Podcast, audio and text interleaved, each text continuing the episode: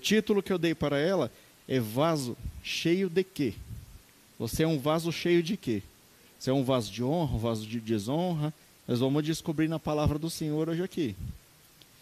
Então, queridos, a palavra base, ela está lá em Jeremias capítulo 18, a partir do verso 1. Jeremias capítulo 18, a partir do verso 1. Abram suas Bíblias.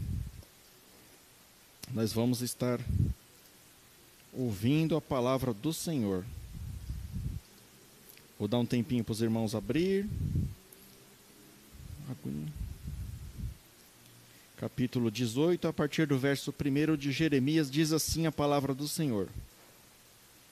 Palavra que foi dita a Jeremias da parte do Senhor: Levante-se e desça até a casa do oleiro, e lá você ouvirá as minhas palavras. Desci à casa do oleiro, e eis que ele estava trabalhando sobre a roda. Como o vaso que o oleiro fazia de barro se estragou nas mãos, ele tornou a fazer outro vaso, segundo bem lhe pareceu. Então a palavra do Senhor veio a mim, dizendo: Casa de Israel, será que não posso fazer com vocês como fez este oleiro? Diz o Senhor. Eis que, como o barro na mão do oleiro, assim são vocês na minha mão, ó Israel. No momento em que eu falar a respeito de uma nação ou de um reino para o arrancar, derrubar e destruir, se essa nação se converter da maldade contra a qual eu falei, também eu mudarei de ideia a respeito do mal que pensava fazer-lhe. Só até aqui, só até o verso 8, até o momento. Obrigado, Senhor, por esta palavra. Senhor, eu peço que o Senhor dá-me graça, Senhor, para ministrar da forma que o Senhor colocou no meu coração, Pai. Que teu Espírito Santo esteja junto comigo, Senhor, me guiando, me ajudando, pois eu confesso, Senhor, eu não sou capaz, eu dependo de ti, Senhor. Eu dependo da tua graça para estar levando a tua mensagem. Em nome de Jesus. Amém.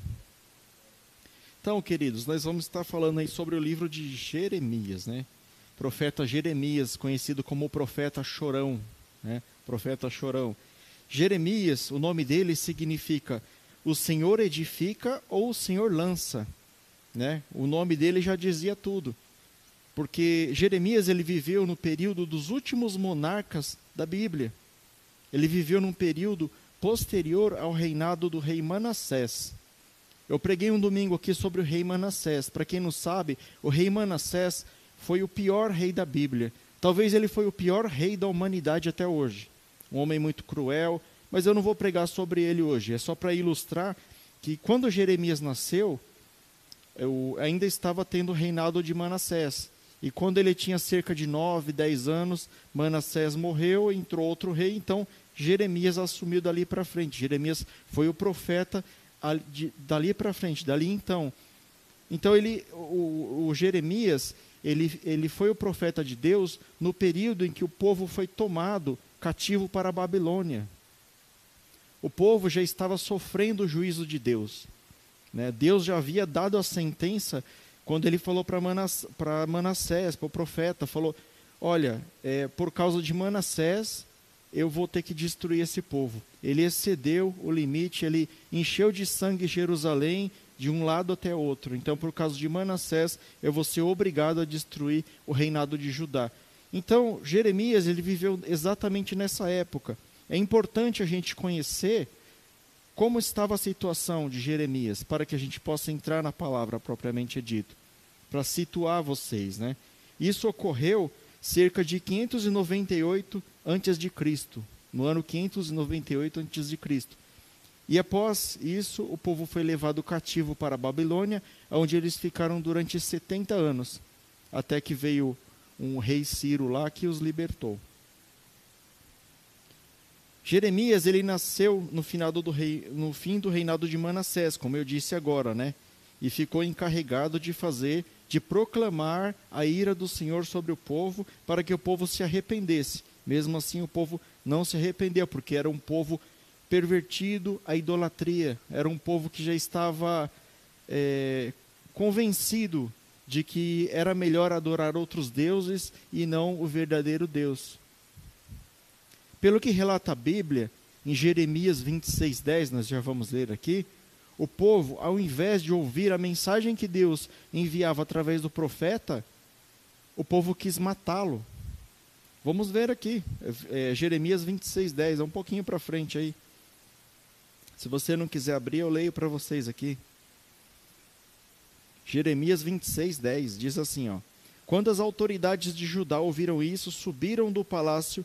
Ouviram isso, querido? Ouviram um sermão que foi dado por Jeremias, mas era um sermão de julgamento. Então, é, continuando aqui, eles disseram: Quando as autoridades de Judá ouviram isso, subiram ao palácio do rei, à casa do Senhor, e se assentaram à entrada da porta da casa do Senhor. Então os sacerdotes, os profetas, falaram às autoridades e a todo o povo, dizendo: este homem é réu de morte, porque profetizou contra esta cidade, como vocês ouviram com seus próprios ouvidos. Eles quiseram matar o profeta Jeremias. E nós não estamos muito diferente do Jeremias, né? Nós não, nunca tive, não tivemos na Bíblia outro profeta tão atemporal como Jeremias. Outro profeta aonde que se ele estivesse hoje aqui, estaria acontecendo a mesma coisa ao redor dele, só que de forma disfarçada só que de forma do politicamente correto. Né, né pastor? É, muitas coisas, Satanás ele vai introduzindo na sociedade como isso é normal.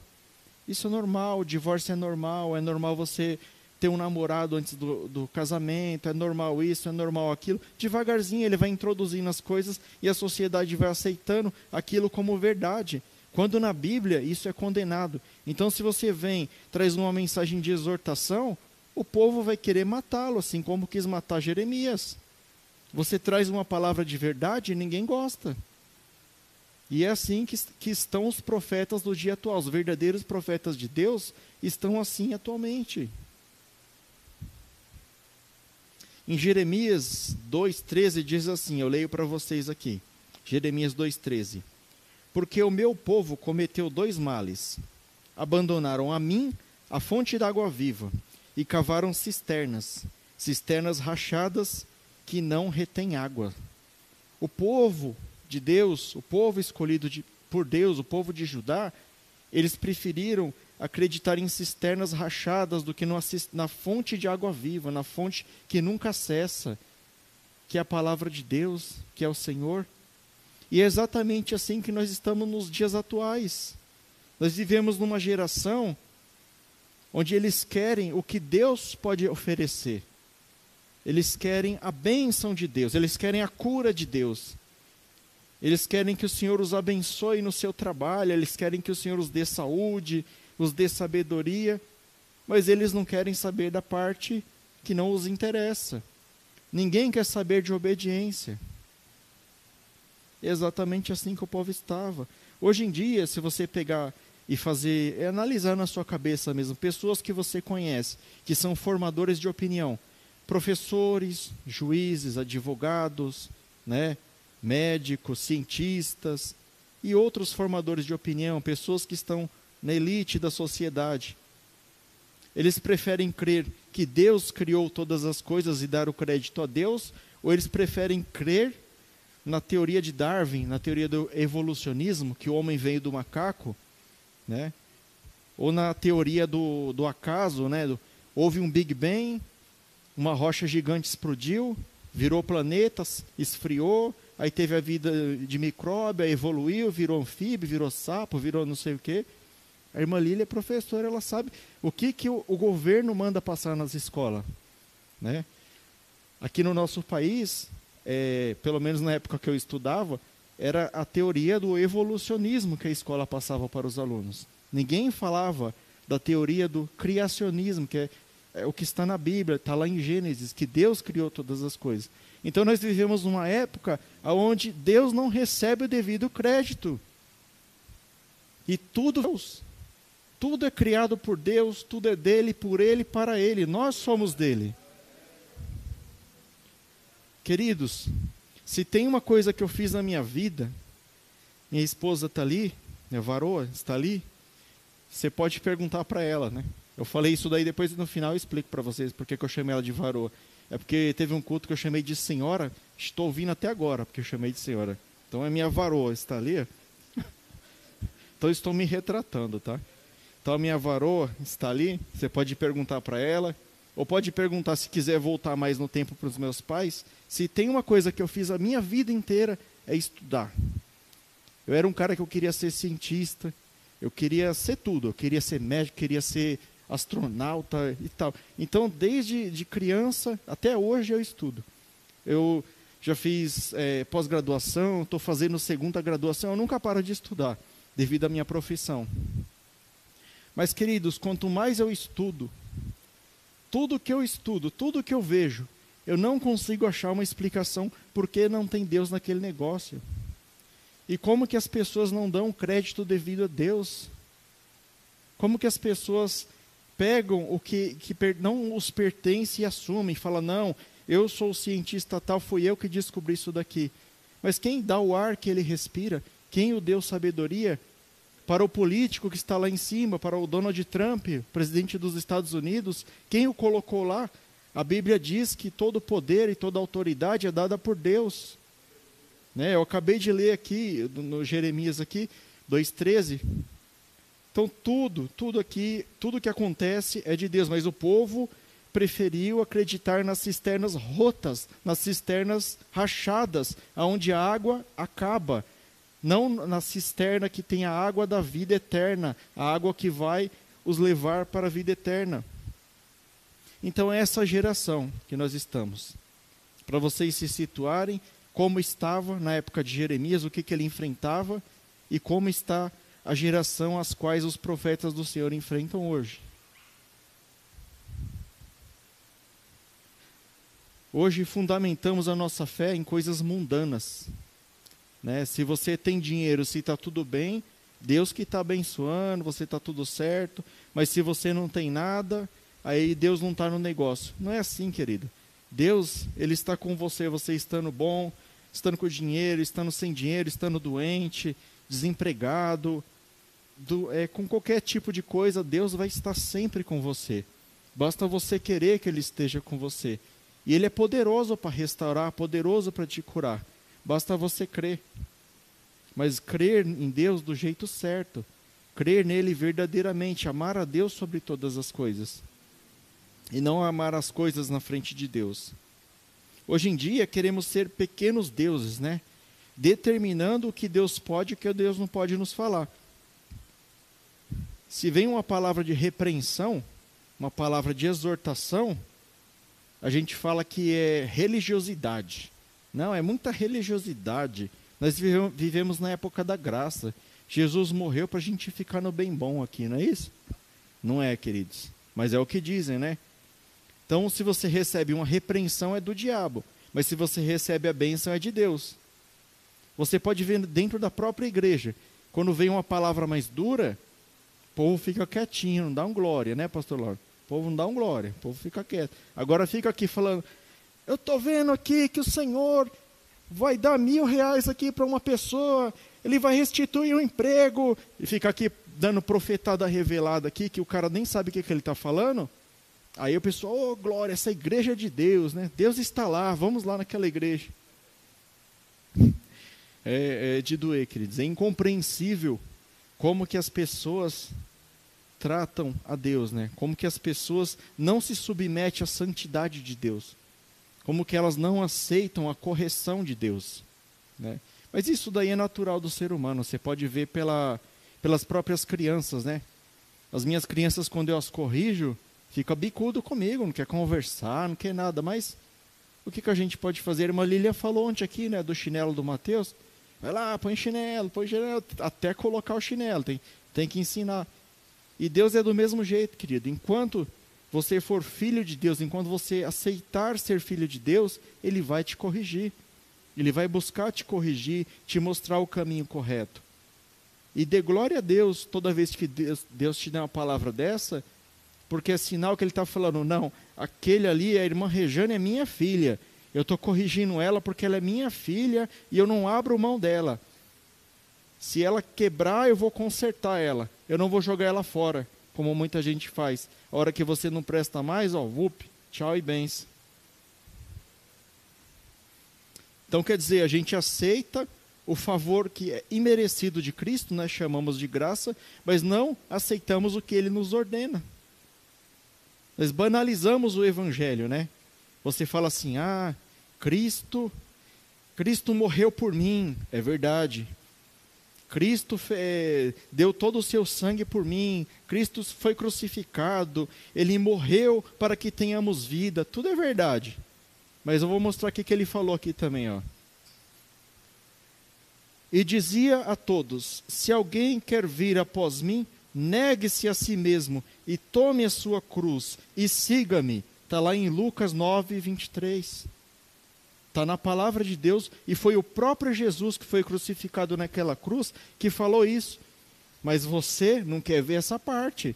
Você só quer ver a parte das bem-aventuranças, né? Você não quer essa parte. Então era assim que estava o povo de Israel, queridos.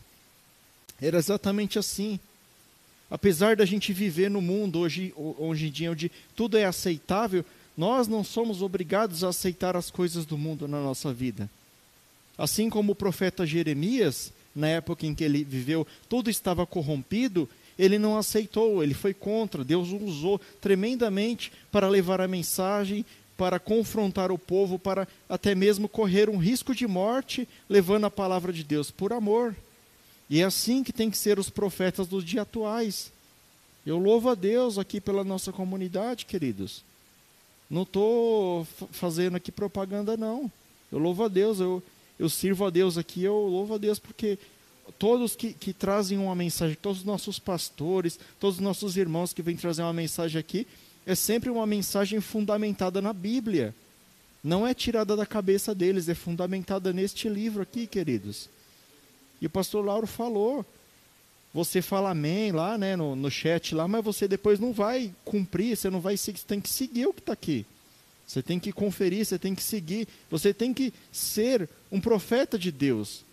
Você não tem que ser apenas um seguidor do profeta, você também tem que ser um profeta. Também nós temos de aceitar a correção de Deus e entendermos que nós somos o pó da terra. Né? A palavra de Deus na criação fala que o homem foi criado do pó. Então você tem que entender que você é o pó e que Deus está acima de todas as coisas. Você não está acima de Deus. Veja só o que ele mesmo diz. Ó. Aquele que tem os meus mandamentos e os guarda, esse é o que me ama. E aquele que me ama será amado pelo meu Pai, e também o amarei e me manifestarei a ele. Está lá em João 14, 21. Se você ama Jesus, você tem que guardar os seus mandamentos. Jesus falou de mandamentos. Mas essa parte do mandamento não é interessante. Calma aí que nós estamos só na introdução, viu, queridos? Ainda vai umas, mais umas duas horas a gente termina. Veja, queridos, que no texto, nós lemos a, no texto base da palavra de Deus, né? Deus faz uma analogia com o trabalho do oleiro. Né? Eu acabei de falar que nós somos o pó e o oleiro usa o barro para fazer os vasos. Né? Então Deus faz essa analogia, ele tenta mostrar para Jeremias, através do, do, do, trabalho do oleiro, como que ele trabalha com o homem. Ele, ele também mostra a superioridade dele, ele fala, foi eu que os formei, eu os formei da terra, qual, tem coisa mais, men, menor, mais baixa do que a terra, o que você pisa? Já ouviu falar aquele negócio assim? Ah, e se cair? Se cair do chão não passa. Então, a gente é feito do chão, querido. Deus está mostrando, olha, vocês não são nada. É eu que formo, é eu que levanto, é eu que faço vocês. Quanto antes a gente entender isso, melhor para nós. Deus chama atenção para esse ponto essa noite, queridos que atualmente nós vivemos uma etilização da fé, né? Hoje em dia tem, tem o, o crente top, tem o crente menor, tem o crente maior, e na verdade não é. Deveríamos ser todos irmãos, né? Deveríamos ser todos iguais. Foi pregado aqui, não sei se foi essa semana, semana passada, sobre o Pentecostes. A Júlia pregou sobre o Pentecostes, né? Quando, deu, quando o Espírito Santo de Deus desceu sobre todos que estavam presentes. Ele não desceu para alguns, ele desceu para todos que estavam presentes. E assim é Deus. Deus está na minha vida, como Ele está na vida de vocês, como Ele está na vida do, dos grandes pastores do Brasil e do mundo. É o mesmo Deus que está comigo e está com você. Então Ele vem falar isso essa noite. Ele vem falar assim: olha, para mim não tem melhor. A Leire não é melhor que o Rafael. Rafael não é melhor que a Leire. Para Deus somos todos iguais. É isso que ele chama a nossa atenção, né, querido? Às vezes a gente pensa que a gente é um, um barro feito, um vaso não feito de barro, mas feito de ouro, né? Um vaso de ouro que a gente confunde muito, né? Falar, ah, nessa igreja na comunidade núclea lá é muito pequena, as cadeiras é dura. Não vou lá não. Eu vou lá do outro lado do rio, lá no Alphaville lá. Lá tem uma igreja de poder, tem uma tem uma cantora lá famosa lá que, que canta lá é mais legal, é mais assim, status para mim eu falar para o meu amigo que frequenta a igreja X, que tem a cantora Y, do que eu falar que eu vou na comunidade núclea que ninguém conhece, né? Mas queridos, placa de igreja não vai te levar para o céu. Não adianta você ser da núclea, da igreja A, B ou C. O que vai te levar para o céu é este livro aqui e os mandamentos que estão aqui. E hoje a gente vai falar muito sobre mandamento. Nós vamos falar sobre as ordenação do Senhor. Vamos fazer um comparativo com o trabalho do oleiro. Então, né, já entrando aqui na mensagem, dentre os trabalhos que havia na época, Deus ele escolheu o trabalho do oleiro, como eu falei. O que, que é o oleiro? O oleiro não é o cara que faz óleo, o oleiro é o cara que faz vasos de barro. Ele trabalha com, com argila e ele faz utensílios, faz bacias, panelas, vasos, tudo de barro. Ele faz todos esses utensílios de barro. Mas Deus podia ter escolhido uma outra profissão, né, pastor? Podia ter escolhido um orives, né? O cara que trabalha, faz peças de ouro ali, dava uma mensagem bonita, né? Você é muito valioso para Deus, você é feito de ouro. Mas não, mas Deus ele quis mostrar para Jeremias que ele pega o que não é para fazer o que é. Ele pega aquele que é pequeno para confundir o grande. Então, o Senhor ele é, é muito sábio. E dentre todas as profissões, ele escolheu o oleiro. Então nós podemos observar a simplicidade de Deus, né? A palavra de Deus fala que a terra é o descanso dos seus pés. Deus, ele está sempre perto. Ele é um Deus que põe a mão na massa. Deus não tem nojinho de ficar se sujando, não. Você pode estar no pior brejo do mundo, no fundo do poço. Deus vai lá, estende a mão e te puxa para cima com a própria mão. Ele não fala, ordena os anjos que vai lá buscar o, fulano de tal, não. É ele mesmo que vai lá te buscar com a sua própria mão. Foi ele mesmo que veio aqui, ó, e morreu nessa cruz há 2020 anos atrás. Ele desceu. Ele não mandou o anjo, ele podia ter falado para um anjo, vai lá, anjo, salva a humanidade, mas não. Ele falou assim: Eu mesmo vou descer porque o Pai, o Filho e o Espírito Santo são só. Então, Deus, né, na sua grande sabedoria, ele falou: "Eu vou mostrar o quanto eu amo essas pessoas. Eu mesmo vou descer e eu mesmo vou moldar o meu povo." Deus não faz questão de glamour, de festa, de sapatinho de fogo, como eu estava falando aqui, de profetada, revelada, né? Para Deus nada disso vale. Quando Elias estava lá na caverna, lá que Deus foi conversar com ele. A palavra diz que veio um vento forte, depois veio um terremoto, depois veio fogo, e Deus não estava nessas coisas. Mas Deus estava na brisa suave. Então Deus é simples, querido. Estamos com pouquíssimas pessoas aqui hoje. Palavra simples, o cara não sabe nem pregar direito, mas Deus está aqui. Deus habita. A, palavra dele fala que onde tiver dois ou mais reunidos ali em seu nome, ali ele estará. E essa palavra é verdadeira. Eu creio que Deus está aqui hoje e que Ele está usando a Sua palavra para falar. Então você crê que Deus ele está nas coisas simples, ele está nas coisas pequenas, né? Então nós vamos fazer um comparativo aqui hoje, queridos. Nós já chegamos na mensagem. Terminamos a introdução agora, que agora vamos chegar na mensagem. Glória a Deus, hein, pastor Lauro? Será que dá para terminar? Ah, Deus faz a obra. Então nós vamos fazer um comparativo, queridos. Ó, na mensagem que eu li para vocês, nesse texto base, existem quatro personagens. Né? Eu li para vocês aqui sobre a casa do oleiro. Existe a figura do profeta, que foi o profeta Jeremias, existe a casa do oleiro, que é o local de trabalho dele, o próprio oleiro, né? E o barro. São quatro sujeitos aí que a gente vai estar tá falando um pouquinho sobre cada um. Vamos falar primeiro sobre o profeta, que foi o primeiro, quando Deus é, começa a mensagem aqui, ele começa falando com o profeta. Então, Deus, primeiro, primeiro mandamento que Deus deu para o profeta: levante-se e desce à casa do oleiro. Veio a palavra a mim do Senhor dizendo: levante-se e desce à casa do oleiro. Então ele falou: por que, por que, que é, é, Deus ressaltou isso primeiro? Por que, que ele falou para o profeta: levante-se e desce? Ele não podia falar assim: desce direto para a casa do oleiro? Eu imagino que nessa situação aqui, o profeta Jeremias já está lá no capítulo 18, então ele já está cansado de falar. Ele fala, fala, fala e o povo não obedece. Ele fala de novo e o povo não segue. Ele, ele já está Está que nem Elias lá, escondido na caverna. Ele já não está aguentando mais. Então Deus fala para ele: levante-se, levante-se e desça à casa do oleiro. Então, primeiro ponto, Deus vai levantar os profetas. Deus vai levantar os profetas, mas em seguida, ele vai rebaixar, queridos.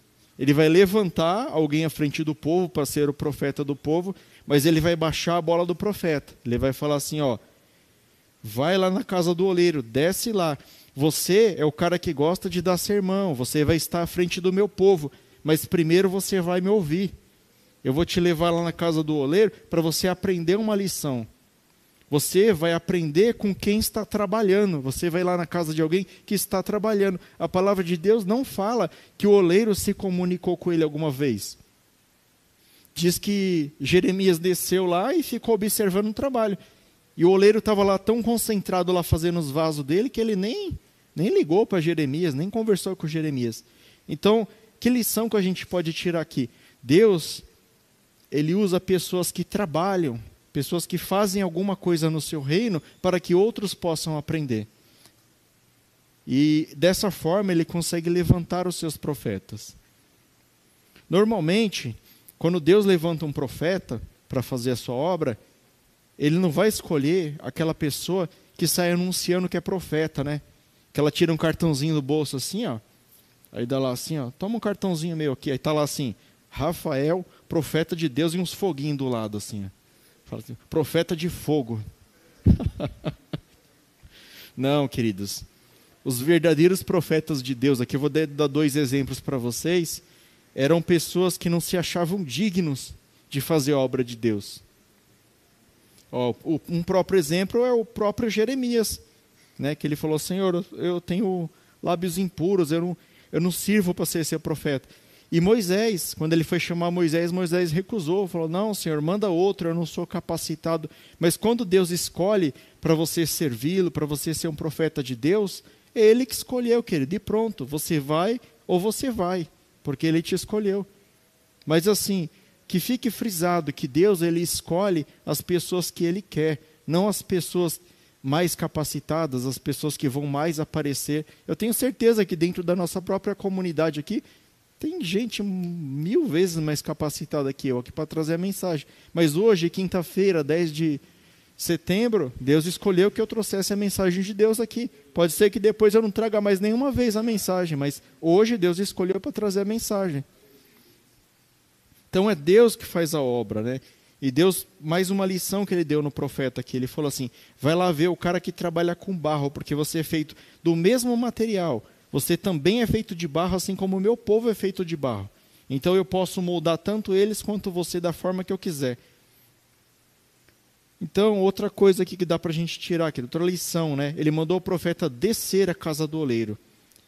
Por que descer a casa do oleiro? Né? Ficava na, no andar debaixo da casa dele? Não, porque para a pessoa montar uma olaria, né, na, principalmente naquela época, normalmente ele montava per, perto do, do brejo, lá, sei lá do que, lá, onde que tem barro. Né, onde que é uma região alagada. E para ser uma região alagada tem que ser uma região baixa. Então ele mandou o profeta descer até lá, descer até o, o local de trabalho lá do, do oleiro, né? Então, primeiro ele faz o profeta entender que o profeta não é melhor que ninguém, ele é apenas um mensageiro de Deus. E como eu falei no começo, né? Hoje a gente vive uma etilização da fé. Muitas vezes você quer ver o pregador A, o pregador B ou C, porque ele é famoso, porque ele prega de um jeito gostoso de ouvir, mas se vir aqui, né, o pastor Rubens, o pastor Lauro, trazer uma mensagem de exortação para vocês aqui, muitas vezes você deixa de ouvir. E às vezes essa palavra que vai ser pregada aqui vai agir muito mais na sua vida, vai produzir muito mais frutos na sua vida do que a mensagem do, do profeteiro lá, do cara que, que sapateia de fogo lá. Então, queridos, você tem que aprender, entender e ouvir aonde que Deus está querendo falar com você. Quais os profetas que verdadeiramente são escolhidos por Deus. Agora nós vamos falar sobre a casa do oleiro. Segundo personagem aqui, né? Vamos dizer assim, a casa do oleiro. O que, que é a casa do oleiro? O que, que ela representa? A casa do oleiro representa a igreja, né? É o lugar onde que o barro é moldado, onde que nós ouvimos a palavra de Deus e nós somos trabalhados de alguma forma, né? Mas tudo bem, irmão, mas o que, que acontece com a gente? Quando a gente está na casa do Senhor, nós aprendemos muitas coisas. Uma delas, aprendemos a ser humildes, né? Nós aprendemos que a gente tem que descer do nosso próprio egoísmo, deixar títulos de lado, né? deixar é, o meu eu e se humilhar na presença do Senhor. Entender que todos somos irmãos, como eu falei aqui, que para Deus não tem nada de diferente, ninguém é melhor que ninguém. Ele ama todos da mesma forma. Ele não ama mais só porque o cara se diz mais santo, ele ama mais aquele do que esse. Ele ama todos, ele ama até o, ímpio que está lá no mundo, que ele almeja trazer para o reino de Deus. Então essa é a casa do oleiro, né? O que mais nós fazemos na casa do oleiro? Nós ouvimos a palavra de Deus, né? Deus mandou Jeremias à casa do oleiro para aprender que a igreja é o, loga, o local né, de ouvir a palavra de Deus. A palavra de Deus ela nos limpa, a palavra de Deus ela nos molda. Depois você pode conferir lá em João 15, capítulo 15, verso 3. Quando nós ouvimos a palavra de Deus, nós recebemos a fé necessária para sobreviver. Também tem uma referência de, sobre isso que eu acabei de falar em Romanos 10, 17. Eu não vou poder abrir para vocês aqui, mas está lá, vocês podem conferir. Também na casa do oleiro, é, nós aprendemos a ser moldados, né? É o local onde nós somos moldados. E de que forma que nós somos moldados na casa de, de Deus aqui? Não somente com a palavra, mas na convivência com os irmãos. Muitas vezes a convivência com os irmãos a gente aprende muito. Os irmãos nos edificam, né? Como eu estava falando no começo aqui, o pastor Lauro foi meu professor de homilética, né? Pastor Lauro. E eu lembro que até na quando foi a, prova final lá, eu fiquei escondido atrás do notebook. Eu botei o notebook aqui assim, ó, na minha cara aqui, fiquei aqui, ó, congelado aqui, só falando aqui, só lendo, né, na verdade aqui, não falava nada, que só lia. Aí o pastor Lauro, não, meu filho, não é assim. Ó. O pregador ele tem que falar, ele não, não pode ficar só lendo, tem, e ficar parado aqui também vai dar sono nas pessoas, né? Ficar aqui só blá, blá, blá, blá, tá todo mundo dormir, né? Então ele me deu um toque legal. Então ele me edificou a minha vida através do conhecimento dele, né? A palavra de Deus fala assim: assim como o ferro afia o fogo, o homem afia o seu companheiro. Está lá em Provérbios 27, 17. Né? Às vezes, eu não tenho conhecimento tão bom da palavra de Deus como tem o pastor Rubens. Mas aí eu aprendo com ele, eu me aproximo dele, né? Ou o pastor Lauro também, eu me aproximo eu aprendo mais de Deus. E eu aprendendo mais de Deus, eu posso ensinar para outro irmão que vai repassando para outro. Então, um vai edificando o outro, nós vamos se moldando, todos vão ficando parecidos no reino de Deus.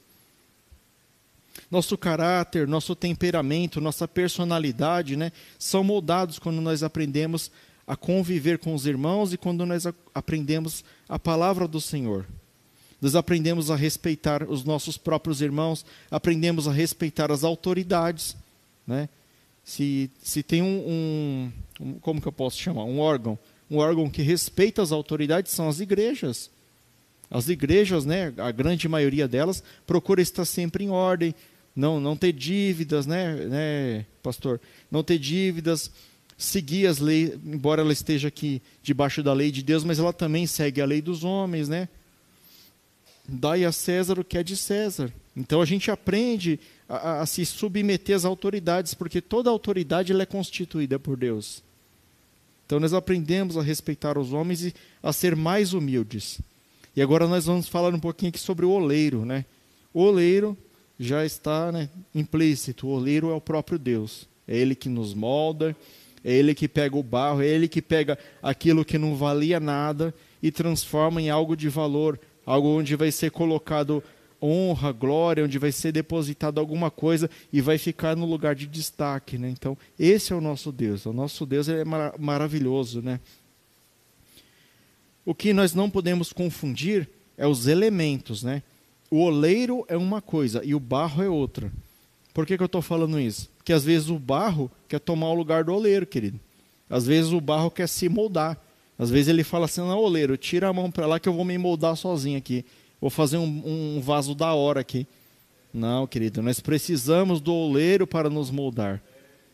Sem Deus a gente não é nada, querido. Se você não se submete né, à autoridade de Deus, à vontade de Deus, a sua vida não vai para frente, a sua vida não fica legal. O que está destruindo né, espiritualmente, materialmente, os vasos hoje em dia é a pretensão de estar tá dominando a história. Né? Como eu acabei de falar. Às vezes você não aceita o agir de Deus. E a gente precisa entender que o oleiro ele sabe qual a melhor forma de fazer o vaso. Qual a melhor forma de moldar o barro para que o barro tome forma e vire um vaso. Mas não, às vezes o, próprio barro quer tomar forma sozinho, né?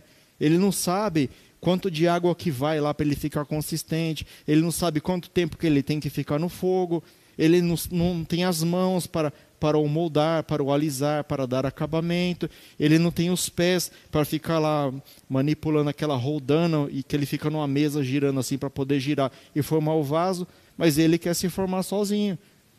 Por isso que a gente precisa de Deus na nossa vida. Paulo ele afirma de forma categórica, eu vou ler para vocês aqui. Temos, porém, este tesouro em vasos de barro, para que a excelência do poder seja de Deus e não de nós. Está lá em 2 Coríntios 4, 7. Vou ler de novo, porque isso é muito importante. Temos, porém, este tesouro em vasos de barro, para que a excelência do poder seja de Deus, não de nós. Falei bem devagar para você entender. A excelência, o poder vem de Deus e não de nós. Né?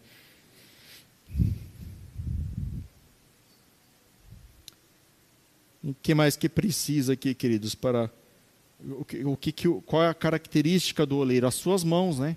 As mãos de Deus na nossa vida, né? Com as suas mãos ele moda o barro. As nossas vidas são transformadas somente quando o Senhor põe a mão. E quando o Senhor põe a mão na nossa vida, quando a gente se submete, quando a gente autoriza que Deus coloque as mãos na nossa vida. Quando ele fala assim: olha, é, meu filho, venha, venha é, seguir os meus mandamentos, eu te amo, né? Eu fiz isso por você, eu dei o meu filho. A mensagem aqui da cruz, a mensagem de amor que a Bíblia nos traz. Quando você lê a Bíblia, quando você ouve a Bíblia e você entende o tamanho do amor de Deus, isso aqui, ó, esse livro, é um livro de história de amor, querido. Se você pegar aqui, ó, eu já estou aqui em Salmos, né? Até onde eu li aqui, eu estou lendo ela desde o começo. É o tempo todo Deus tentando resgatar o povo dele. É, Deus vai no deserto, o povo reclama, ele dá água, reclama da carne. Aí, faz, aí o, o povo chega na terra prometida e fala: Ah, mas a gente queria um rei. Mas já tem Deus, é o rei de vocês. Não, a gente quer um rei. Aí Deus dá um rei para eles. Aí os reis se corrompem. E aí a história vai longe, querido. A história... E a gente já conhece o final dessa história, né? Chega no livro do, do Novo Testamento, Deus manda seu próprio filho para vir aqui, o que, que a gente faz com ele? A gente o crucifica, em vez de aceitar como rei, né? Eu fico imaginando, né, se os judeus tivessem aceitado Jesus, como que estaria a humanidade, né? E como estariam os judeus? Os judeus estariam reinando junto com Jesus, né? Durante todo esse tempo, durante todos esses dois mil anos aí. Mas eles não aceitaram, queridos. Nós vamos entender isso aqui daqui a pouquinho mais para frente. Né? Então, temos que aceitar as mãos de Deus na nossa vida. Os pés de Deus, os pés do oleiro. Né? é o que ele usa para mover aquela roda de barro, né? E com, com o movimento, ele faz com que a nossa vida seja moldável, né? Deste modo, né, ele pode faz com que nós nos tornemos é, moldáveis através das circunstâncias. É como se fosse um acelerador de carro, né?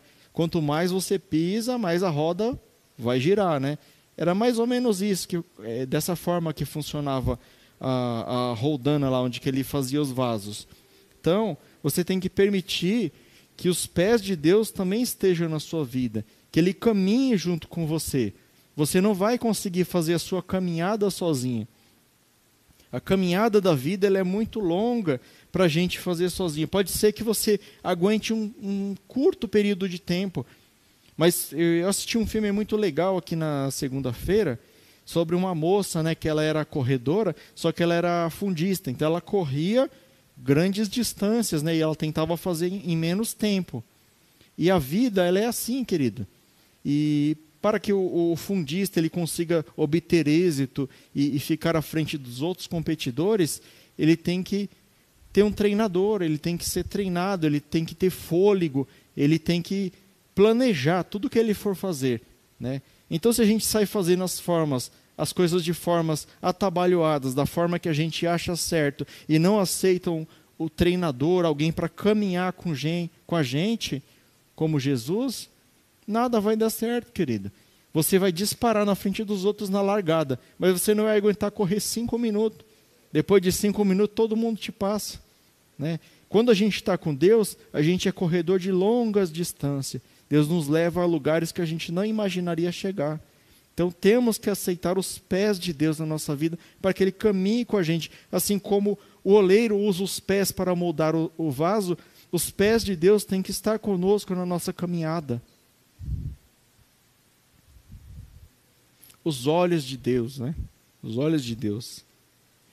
O oleiro, ele olha para o barro e ele vê quando que está pronto. Né? Se tiver um defeito, ele molda de novo. Se tiver bonito, ele contempla com carinho a sua obra. Assim são os olhos de Deus. Os olhos de Deus eles estão em todas as coisas. Eles estão sobre a nossa vida, sobre os nossos familiares, sobre as pessoas que a gente ama. E cada vez que Deus olha para a sua vida e ele acha que precisa corrigir alguma área, ele vai te avisar. Ele vai falar: olha fulano, você precisa corrigir aqui, aqui você não está legal ainda, não está do jeito que eu quero, é, deixa eu te moldar, deixa eu te ensinar.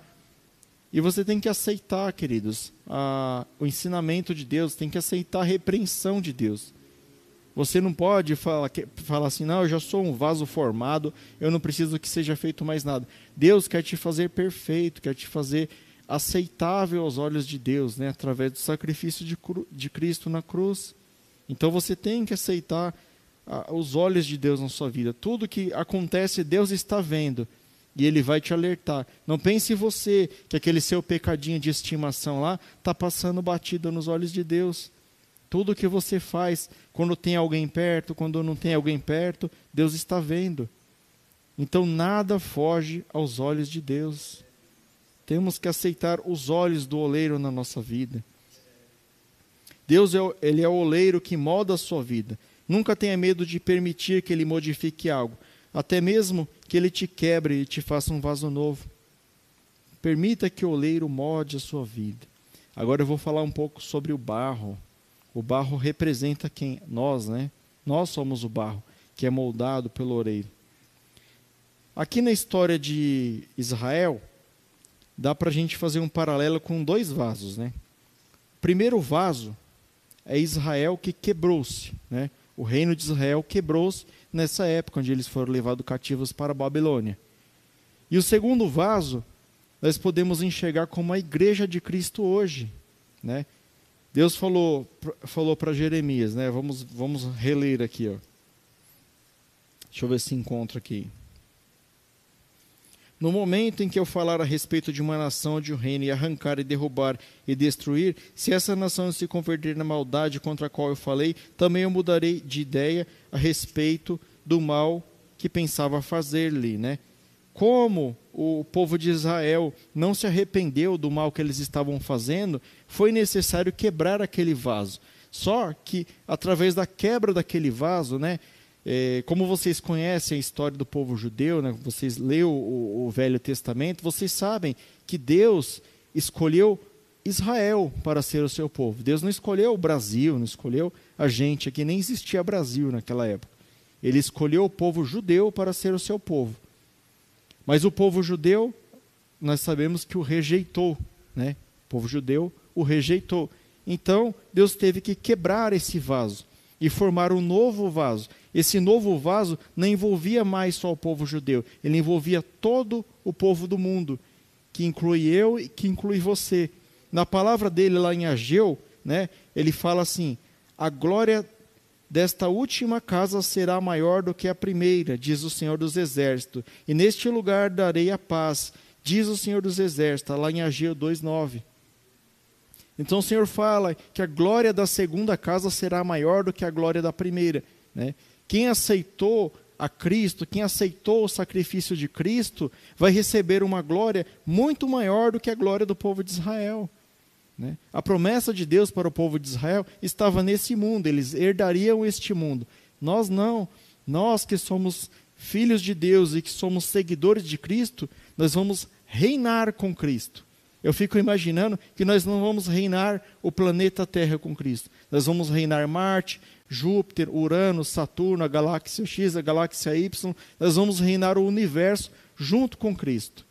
Nós vamos ser os seus ajudantes, nós vamos reinar junto com Ele. Então, a glória da segunda casa é maior do que a primeira. Toda vez que Deus quebra um vaso, Ele não quebra o vaso porque Ele quer. A palavra diz ali que, o, que enquanto o oleiro estava fazendo o vaso, o vaso quebrou-se em suas mãos.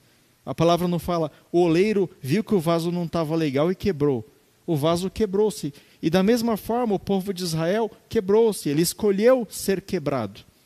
Ele escolheu não seguir a Cristo. E é dessa forma que Deus age. Então, para você virar barro na mão de Deus, se você ouvir essa mensagem, você fala: Não, Senhor, eu aceito que o Senhor molde a minha vida, eu quero ser barro nas Suas mãos. O que, que você precisa fazer? A primeira coisa, se você é barro nas mãos de Deus, é ficar na posição. Né? O que, que o oleiro faz com o barro? Ele pega o barro, coloca no pratinho lá da, da máquina dele lá, começa a pedalar e moldar o barro aqui. Já, já pensou se ele põe o barro lá e o barro começa a correr, começa a cair para lá, ele vai ter que ir lá pegar de novo? Não, você tem que ficar na posição. Para que estou falando isso daqui? E aqueles crentes pula de galho em galho. Né? Deus fala aqui, ô, ô Rafael, eu vou te colocar aqui na bandeja da comunidade núclea, eu vou te moldar aqui. Ah, não, eu quero ir lá para Alphaville, eu vou ser moldado lá, que a bandeja lá é melhor, né? Não. Deus, Tome posição, escolha a, a, um lugar para servir a Deus e sirva a Deus com amor naquele lugar. Não fique pulando de galho em galho, saindo daquela mesa onde você vai ser moldado, né? Fique outra lição que dá para a gente tirar daqui, né? Também as pessoas que tá com um pé no mundo e com um pé na igreja, né? Tipo, ó, eu vou ficar só metade na bandeja aqui, o senhor só molda metade, outra metade deixa que eu moldo. Vai sair um, um vaso parecendo um Frankenstein, né? Não dá. Então você tem que ficar na posição diante de Deus e aceitar a sua exortação, o seu ensino. Para formar o barro também é preciso, é preciso terra, logicamente, né? É matéria-prima do, do barro, é o pó da terra, né? E, e quando ele está seco, ele não pode ser moldado, né? A terra seca não tem como você moldar ela, né? Já tentou fazer castelinho de areia, ele cai facilmente, né? Então, o, o barro é da mesma forma. O pó significa a nossa fraqueza, né? A gente tem que pegar as nossas fraquezas e permitir que Deus as transforme. Temos que colocar diante de Deus, pois Ele conhece a nossa estrutura, Ele sabe que nós somos o pó da terra. Se você quiser buscar referência depois, busque em Salmo 103, 14, está lá falando sobre isso. O que mais nós precisamos? Precisamos reconhecer quando nós não estamos corretos e precisamos ser quebrados, né? Repare que, como eu disse aqui, né, o, o oleiro não quebrou o vaso, foi o vaso que se quebrou. Muitas vezes você tem que se quebrantar na presença de Deus. Seja humilde, aceite a repreensão de Deus, aceite a palavra de Deus. Não seja rebelde, Deus não gosta de pessoas rebeldes. Se Deus te deu uma palavra falando para você, olha, você precisa se corrigir daqui, não se ofenda com Deus. Se Ele está te exortando, se Ele está tentando te ensinar, é porque você é um filho dele. E Ele quer te corrigir. Então reconheça quando você precisa ser quebrado e se coloca na presença dele. Né? Assim, dessa forma, Deus pode fazer um vaso melhor, um vaso mais bonito, um vaso de honra, um vaso onde Ele vai colocar coisas que ficam expostas no local de honra. É necessário também, queridos, para formar o barro a água, logicamente, né? É, para que o, o barro ele, ele dê a liga ali, ele forme aquela argila onde que ele vai conseguir formar o barro ali. E o que, que representa a água, né? A água é a palavra de Deus. A água é a palavra de Deus. Eu estou regando vocês hoje aqui com a palavra de Deus. Estou jogando um pouquinho de água aqui nos barros que estão em casa ouvindo, os que estão aqui presentes, estão sendo regados com a palavra de Deus. Dessa forma, fica mais fácil para Deus moldar a sua vida. Toda vez que a palavra de Deus entra na sua mente, entra no seu coração e você aceita aquilo ali, você não deixa aquela água escorrer, mas você faz com que ela se incorpore ali ao pó da terra, é possível que Deus molde a sua vida, é possível que é, disso que você é hoje, Deus faça algo muito melhor. E depois, queridos, o que mais que é preciso para fazer o vaso, né?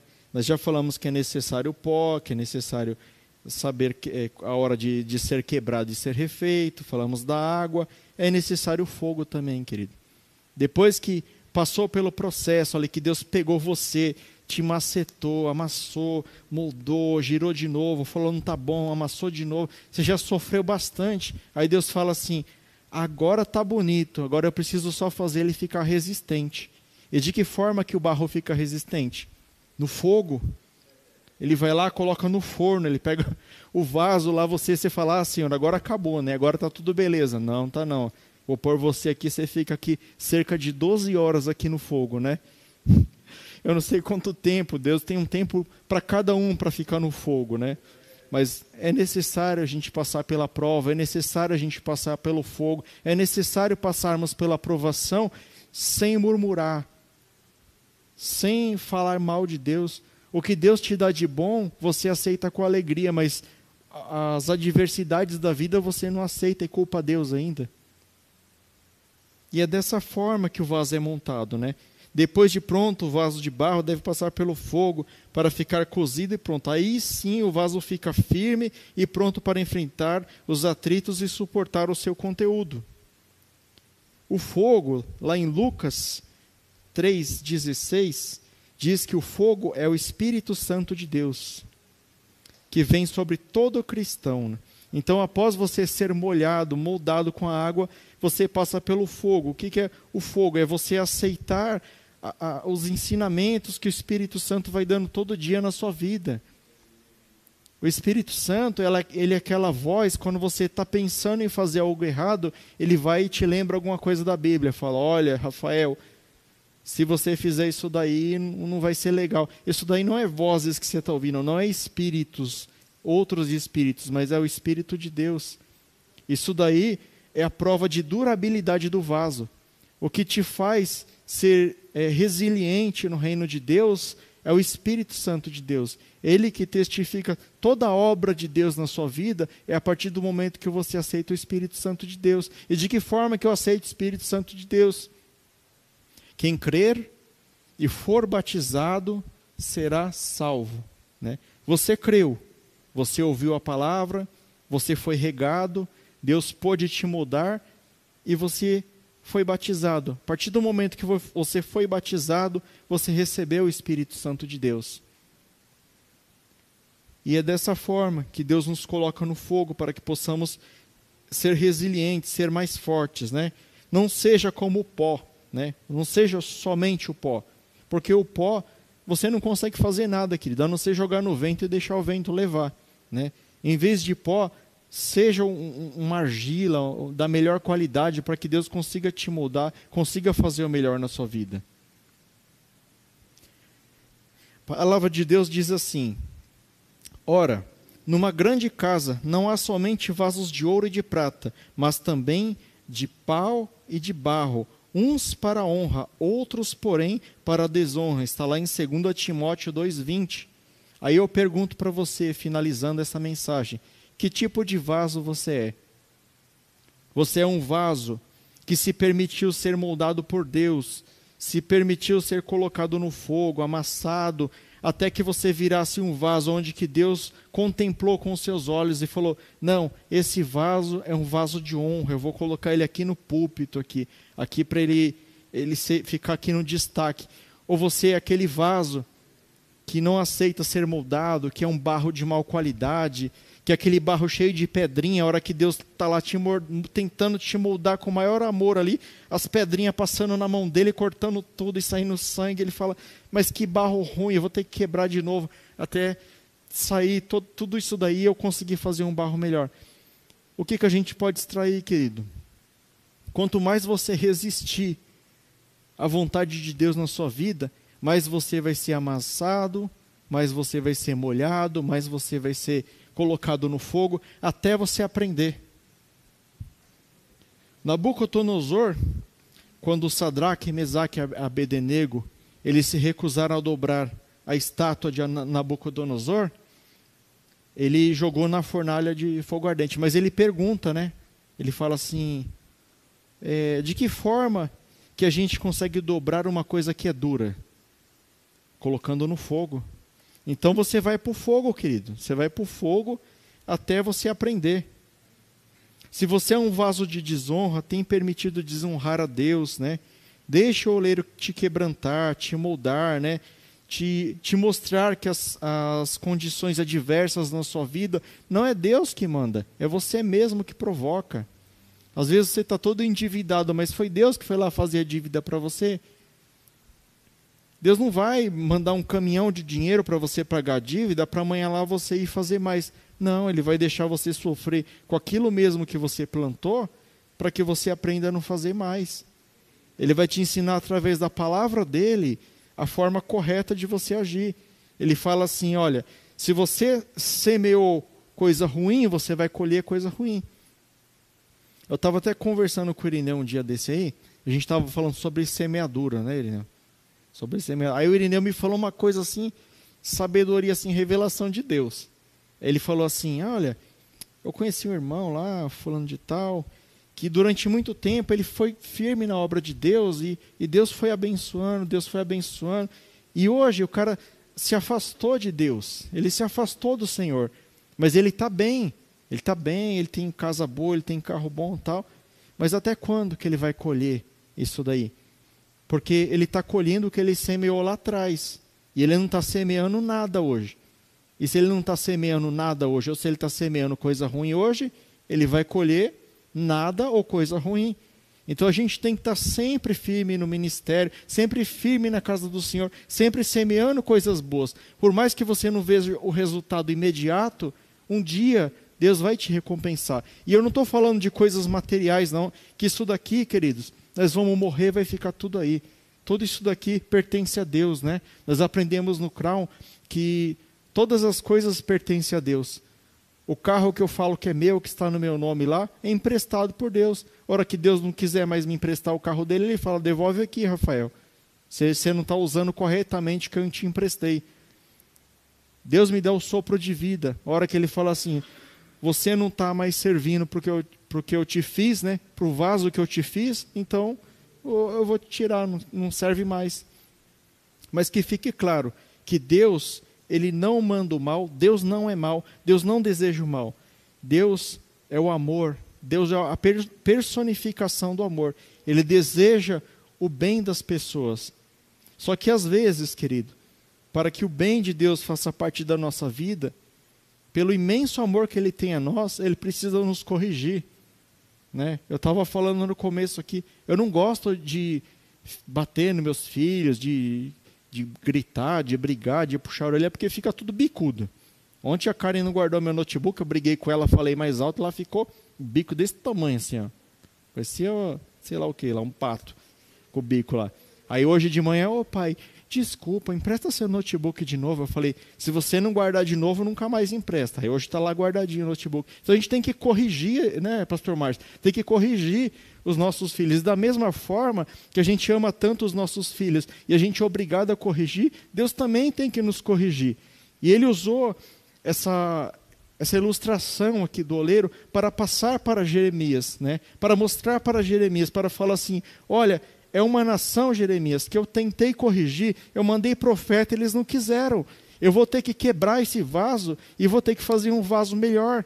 Um vaso onde a, a glória da segunda casa seja maior do que a primeira. E nós somos esse segundo vaso que Deus fez. Foi necessário Deus quebrar o povo de Israel, o povo de Judá e formar a igreja de Cristo. Cristo voltou para salvar todos. Então, se a gente não aceita a salvação de Deus, a gente não aceita o sacrifício de Jesus, a gente banaliza o que Jesus fez na cruz, a gente só quer o que ele tem para oferecer, a gente, ai, mas Jesus me salva, Jesus me liberta, Jesus me perdoa, tudo isso é verdade, irmão. Mas eu li para vocês aqui, Jesus falou que aquele que o ama o segue também, pega a sua cruz e siga-o também. Essa parte você não quer fazer. E é isso que Deus está querendo passar hoje. Ele está querendo falar assim: se você ama a obra do meu filho, se você ama a, a obra da segunda casa, o segundo vaso que eu moldei, siga ele por completo. Para de banalizar, de relativizar a obra de Deus. Para de falar que é, é, só vale o, o, Novo Testamento, o Velho Testamento não vale mais. Aqui falava de dízimo, aqui não fala mais. Isso aqui é um livro de amor, querido, é o livro inteiro. A Bíblia um capítulo revela o outro capítulo. Paulo, Paulo, né, que antigamente era Saulo, Paulo, de perseguidor da igreja, ele passou a ser um defensor de Cristo com a própria vida, um defensor do evangelho. E Paulo, para que ele defendesse esse esse ministério de Cristo, a vida de Cristo, o sacrifício de Cristo, antes disso, ele foi um fariseu né? um mestre da lei. Né? Eu não vou falar muito aqui não, porque depois vão pregar sobre isso daí, não vou nem falar quem. Mas ele foi um mestre da lei. Ele, ele conhecia muito bem a lei. Então, ele se fundamentava no Velho Testamento para cumprir o Novo Testamento. E tem gente que faz a divisão na Bíblia. Fala, não, a Bíblia existe o Velho Testamento, que era a lei, e agora é a graça. Não, querido, para que tenha graça, para que a graça se cumpra na sua vida, é preciso a lei. Você tem que cumprir a lei. E por que, que você não aceita a lei?